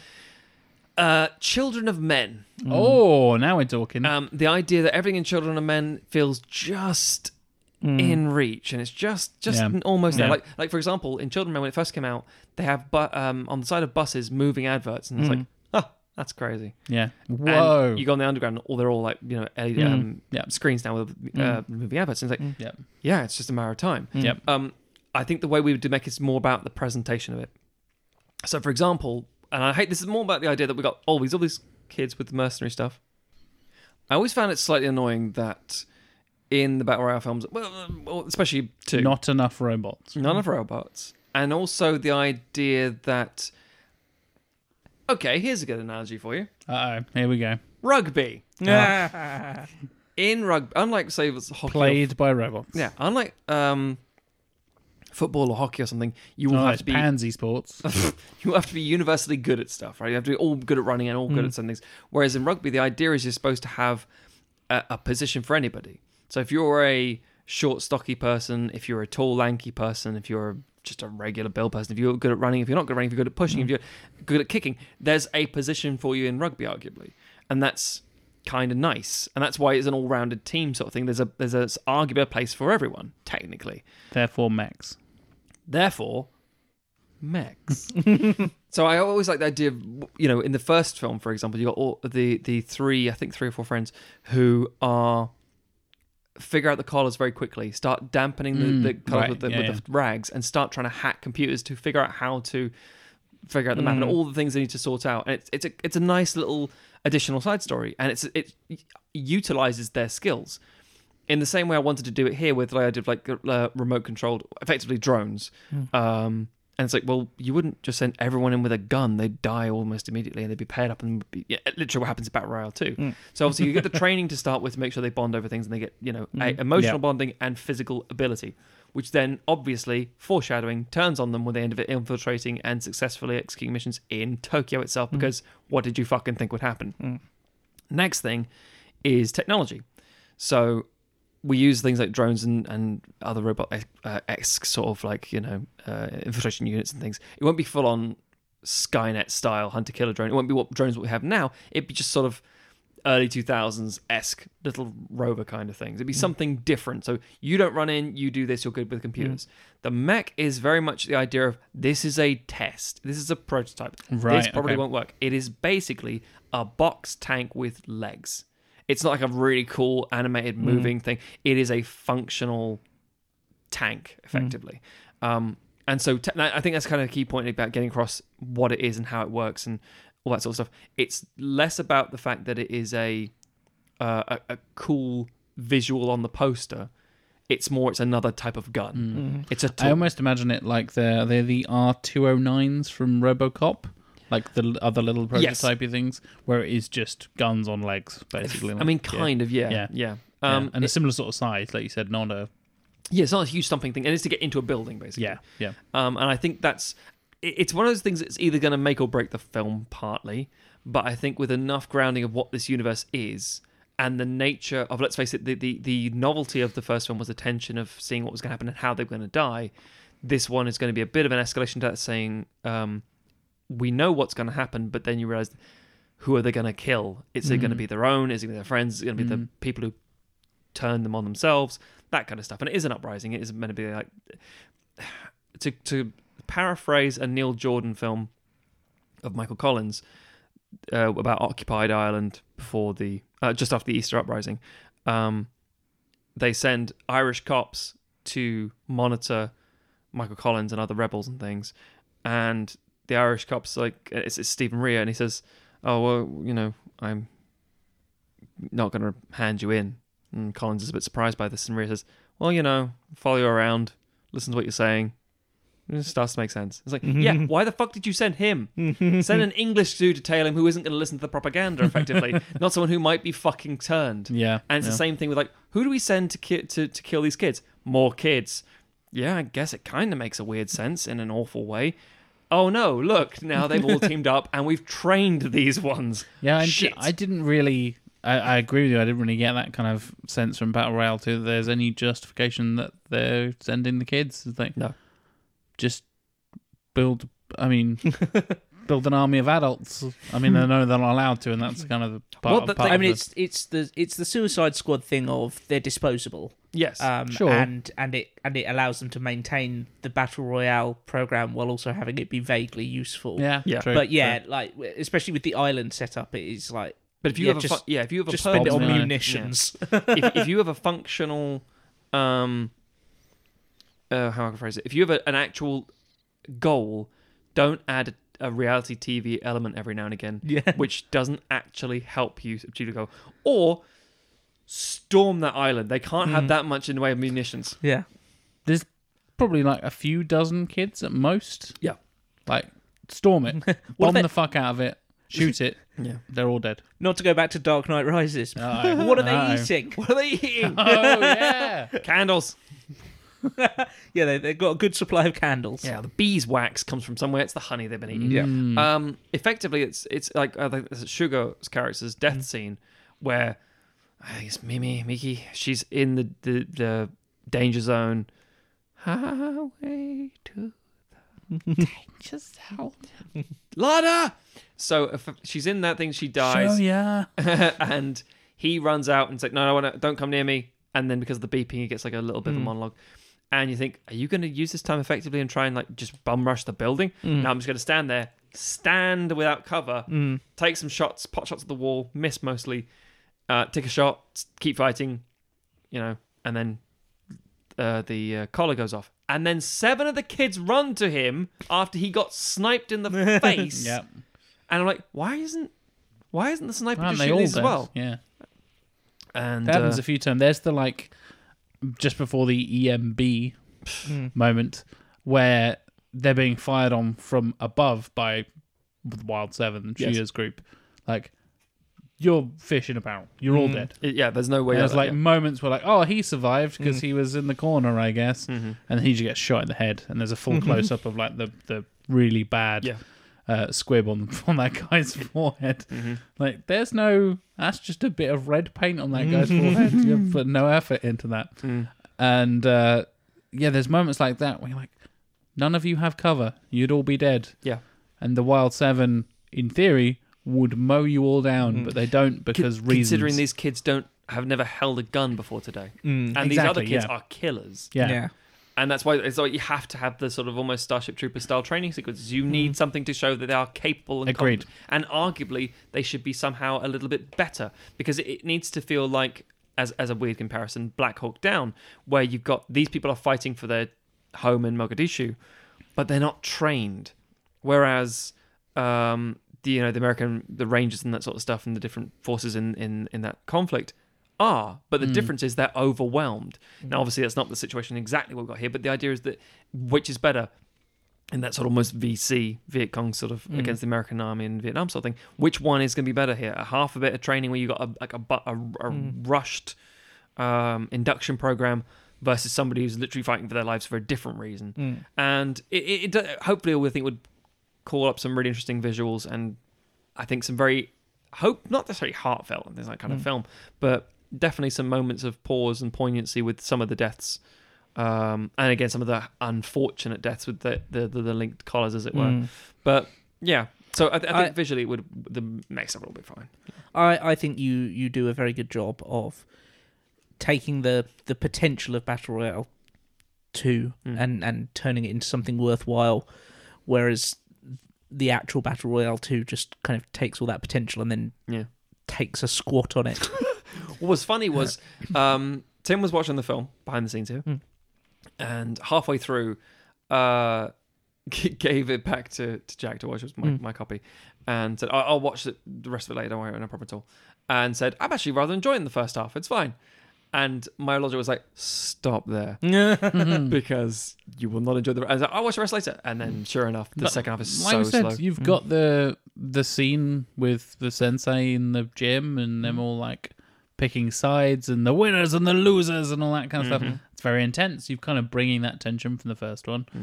Then you've got the storming of the beach, which is kind of um, um, Hmm. nicely shot. I do like the boat. I Kinda much cool. hate they rush to kill them all off. Yeah. The boat blowing up because one kid leans back on the motor when the collar goes off. yeah. Is quite funny. Yeah, it is. Yeah, It's like you dumb bastards. But Yeah. what do you think would happen? exactly. And it's a nice kind of. I mean, it's basically like sh- straight up shots from D Day, basically. Oh yeah, Classic beach storming kind of stuff. Someone Save- saving Private saving Ryan. Private Ryan. Saving yeah. Private Ryan, absolutely. Um, and you've got that cool opening half an hour or so, like we Mm. Mhm. said. And then soon as everything settles down, it just gets really boring. It is And you, man- remarkably you boring. managed to dodge that with yours. I think you'd have that initial kind of actiony bit, like you said, with the with the Mhm. terrorist attack in the main financial district and all Mm. that kind of stuff, and then take the time to build the characters in an interesting way. Granted, you kind of skirt it over with like I would take time to build the characters and make sure make Yes, sure they yes. bond and ev- all the acting is good and there are no problems here. Nope. But we're kind of restricted with the format with, that we with, have. with the yes. As, assume everything goes fine and Matt's great and the actors are great and the Sure, we script's assume great. I'm great. and- yeah, exactly. But I think that's the difference. That's a, that's the key difference there because, like I said, my main problem is not only do you lose the tension, which is Mm. probably the main problem for me. Mm. The second thing is you're killing these kids off before we even know who any of them are. Apart from that kid likes rugby, that kid's got weird hair. You know, there's a couple of moments, mm. but like having a big hairdo is not a characteristic No, that- it- that you makes It's also you care about. a frustrating that they person. put them all in the same camouflage, in the same helmets, and you can't tell who's who. Yeah. That's that's Yep. a real issue. And, and, and not, not like a literally an awful racist statement. No, no, no, But I no, no. mean, Hmm. like a Black Hawk Down was the same problem. It's like you can't tell the characters apart. It's like Yep. yeah, we know. and they're on like grey. It's just really like Mm. the, the cinematography boring. doesn't help because of the, No. it's quite flat. So, thank you very much. Very kind, very Mm-hmm. kind words. Um, so yeah, we're gonna, we're gonna expand universe world building stuff. Mm-hmm. Show more of the things. Maybe introduce a sub character who lives in the world, Mm-hmm. Mm. and then you know that comes together in the same way that you meet the cop in Sicario. And it- Oh yeah, like, that's where the- a where the fuck is great, this that's a going? great analogy. Absolutely. and then by then you go, oh shit. yeah, Yeah. Sicario is so good. Yeah, Sicario is good. Um, anything else we could think to to change or bring to it? Anything that needs effectively? I think you've kind of, like I said, you kind of tackled my main problems with it and Mm. Nice. brought in a mech. So yeah, Mm. Rico gets a whole lot more to do. I, I wanted to make That's a sure key she was point coming as up with a well, plan as well. I absolutely. wanted her to be like because in the, in the first film she's very much oh Sheila, I'm so I'm so weak I'm so very oh please hit me I just wanted and, eh, but I wanted her to be emboldened by the experience Mm. Yeah. and become an actual leader and the fact that she gets the final shot as well. Mm. Yep. Mm. literally and in a cinemat- cinematic kind of way as Yeah, well. yeah, yeah. Like it's her blood splattering on the screen, And as she knows she's Shuya's dead, message is obviously, played. and- Yeah, yeah. yeah. yeah. And they kind, of, I guess, they kind of know they're heading to their death, and she, like you said, that that's the development there because, again. A lot of these films have the problem of like, eh, let's copy and paste some characters from the first one. Hey, there's the there's the naughty kid, and there's the Yeah. other kid, and there's the oh look, it's Mm. that one nerd. it's the, it's the Yeah. nerd stereotype and stuff. and Like, but having Noriko kind of step up and be a leader Mm. alongside Shuya, and like you said, going from like, "Oh, I'm so weak. Oh no, I'm, I'm, I don't want to fight. I'm too, Hmm. too scared to do anything," and then actually stepping up and being like, "No, I believe in this. Yeah. Shuya and what we've been through together." Have kind of shown me Hmm. that I can be stronger and I can Yeah. push myself and inspire other kids and stuff. And having her be a strong female character is a thousand million times more interesting than her in the desert she's in in, in a hijab for five minutes in Afghanistan. Um, yeah, I think that that's Hmm. Mm. you fixed all the main problems. I think, and like we said, it's in theory not to not take the kind of wind out of your sails, but it's such an easy fix. it is it is It- It- the setup it- Mm. is it's, there It's so close to being good, Mm. and it just needs a couple of tweaks here just and there. escalate Chuck a mech in, and you've got problem solved. And the the director pick sounded like, um, yeah the the the, uh, the um, first film you mentioned by his, I think I've heard of. Yes, His, he did um, a sequel to it as well. yeah. Um, but I, I, again, I'd say I'll show you a trailer after Mm. we've done this. It's like, it's like slightly less kind of um, masturbatory than the son doing this whole thing in tribute to his dad. and yeah, I mean, I like you said, understand Tim, it's why this and weird, where, like, but it's this grieving process that he's using the film for Yeah. in a way, and it's all a bit weird. Yeah. So the the less kind of no offense to him and his grieving or Mm. anything, but like getting away from that and having that affect the film and bringing in someone like you said, Matt, who's kind Mm. of a a tested, tried and tested, steady Yeah. hand in Japanese cinema at and that Mm. someone who's disconnected. Although point. Absolutely, I'm sure eventually, I'm pretty sure Bayside Shakedown is on the list because I'm pretty sure the sequel is not great. so we'll probably come back to that at some tune point. in for that later. At which Yeah. point we'll bring in Kenta listener. Fusaka. ah, it all comes back round. yeah, because he'll have time now to deal with it. Speaking of all coming back round, that pretty much wraps us up Yeah, for the episode. Yeah. wouldn't you say, gentlemen? I would say so. And Matthew, where can people go if they want to follow you on the internet? Um, if you want to tell me why a mech was a bad idea, and then I can just show you a load of images of mechs and say "fuck you," um, Lots and lots and lots of max.com. Yeah, I, I, assume that's could a end up thing. showing like like mechs from the board game Scythe or from Oh, like Command and Conquer and oh, shit. get some scythe style. Yeah, Yeah, very nice. bulk standard stuff. Yeah. Anyway, uh, you can do that on Twitter, Instagram, those things. Uh, Stogs, S T O G H Z. You all know this by now. You'd hope so, wouldn't you? Well, they do. They they message me. They're good. They're good people. Sequelizers are good people, Yeah, we are. and Well, what about our Sequelizers listeners? fans are pretty damn good Ah. people too. Yeah, so you can do that. Uh, if you want to read my reviews for things, theredrighthand.co.uk. Um, if you want to see the films I'm making, the series I'm making, again, filmed in Japan with a fucking mech, because of course I did. You literally have a Gundam in your. I room. do, yeah. Uh, you can go to cheeseman.com. So high budget. Uh, no. Much whack. Much whack. Much whack, Tim.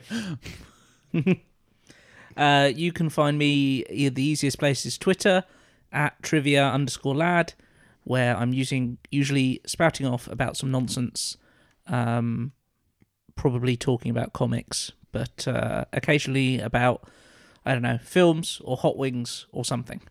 Hot wings. Have you Do seen enjoy the, a hot wing. the Hot Wings? Uh, friends of ours introduced this to me recently. Uh, Hot Wings interviews thing. I can't Hot remember. which Ones. channel. Oh, Hot yeah. Ones, yeah. Yes, I, I, I haven't seen it before. Really? No, I, oh, it's huge on They- on, on the Mm. YouTubes. I, I don't know. Matthew. I'm, I'm only skirting the YouTubes. Um, I assume you saw the Paul Rudd meme and was like, "Well, that's what's that from?" And then Paul Rudd's a charming, delightful man. mm, no, I saw the Terry Crews one Ah, okay, yeah, Terry Crews Yeah. is good and too. the Steve Austin one. Yeah, yeah st- a bit of Stone Stone Cold. Cold's good. Yeah, Uh, selling and his uh, I bit watched. new beer because, of course, he is. that- Yeah. I don't know what it's called. Uh, Broken Skull. That's of course it's. Yeah. Yeah. yeah, yeah. Yeah, it's uh, Steve Austin's birthday today, it is. What? Yes, so uh, listeners, down, you can Angela use Owen. you can use Yeah. that to work out exactly when we recorded this episode. we have the kind of listeners that will Google that stuff and be like, "Hey, happy birthday!" We have the kind to- of listeners who will know that off the top of their head. yeah. Oh, it must be this date. Happy birthday to stunning Steve Williams. Mhm. That was his name in Oh, I know, WCW. and then stunning Steve Austin because he had that The- beautiful mop of hair. Ice Cold Man, or whatever it is, what was the temporary name that. Yeah, the the, the frost frosty man. Fro- frost, Mr. Frosty? It's like it's like He's Mook, such fun. M- Mook Frosty or something like that. And uh, yeah, eventually settled on Stone Cold. Thank God. Mm. Jack, if, if people want more wrestling knowledge from you, Oh. where can they find you on the Coming internet? to the right place at JLW Chambers on Twitter, Instagram, and probably not Facebook. Don't add me on Facebook. That's weird. stick, stick with Twitter and Instagram. Twitter is uh, full of wrestling stuff, whether I'm talking about the independent British scene, talking about. I don't particularly watch WWE stuff anymore, but I still comment on it because You're aware of it. It's, it's, big. The, it's the thing. Um, talking about the the fairly new promotion AEW recently started in America as well. Um, Are you an NXT gentleman? I am an NXT gentleman. That's about the only WWE product I consume in any sort of regularity. Um, some of the British stuff I really enjoy is like Progress and Riptide are really cool. They're a really um, like very progressive and like LGBT friendly uh, group in Brighton that is really like cinematically shot. Cool. And uh, I I'll regularly retweet their their posts and th- their wrestlers are really cool and interesting and stuff. So if you want more of that, come and join me on Twitter. We'll talk about wrestling, talk about video games, uh, yeah, that's that's my two probably Mm. my main things I talk about on on the tweets. Did you talk about vegetarian food?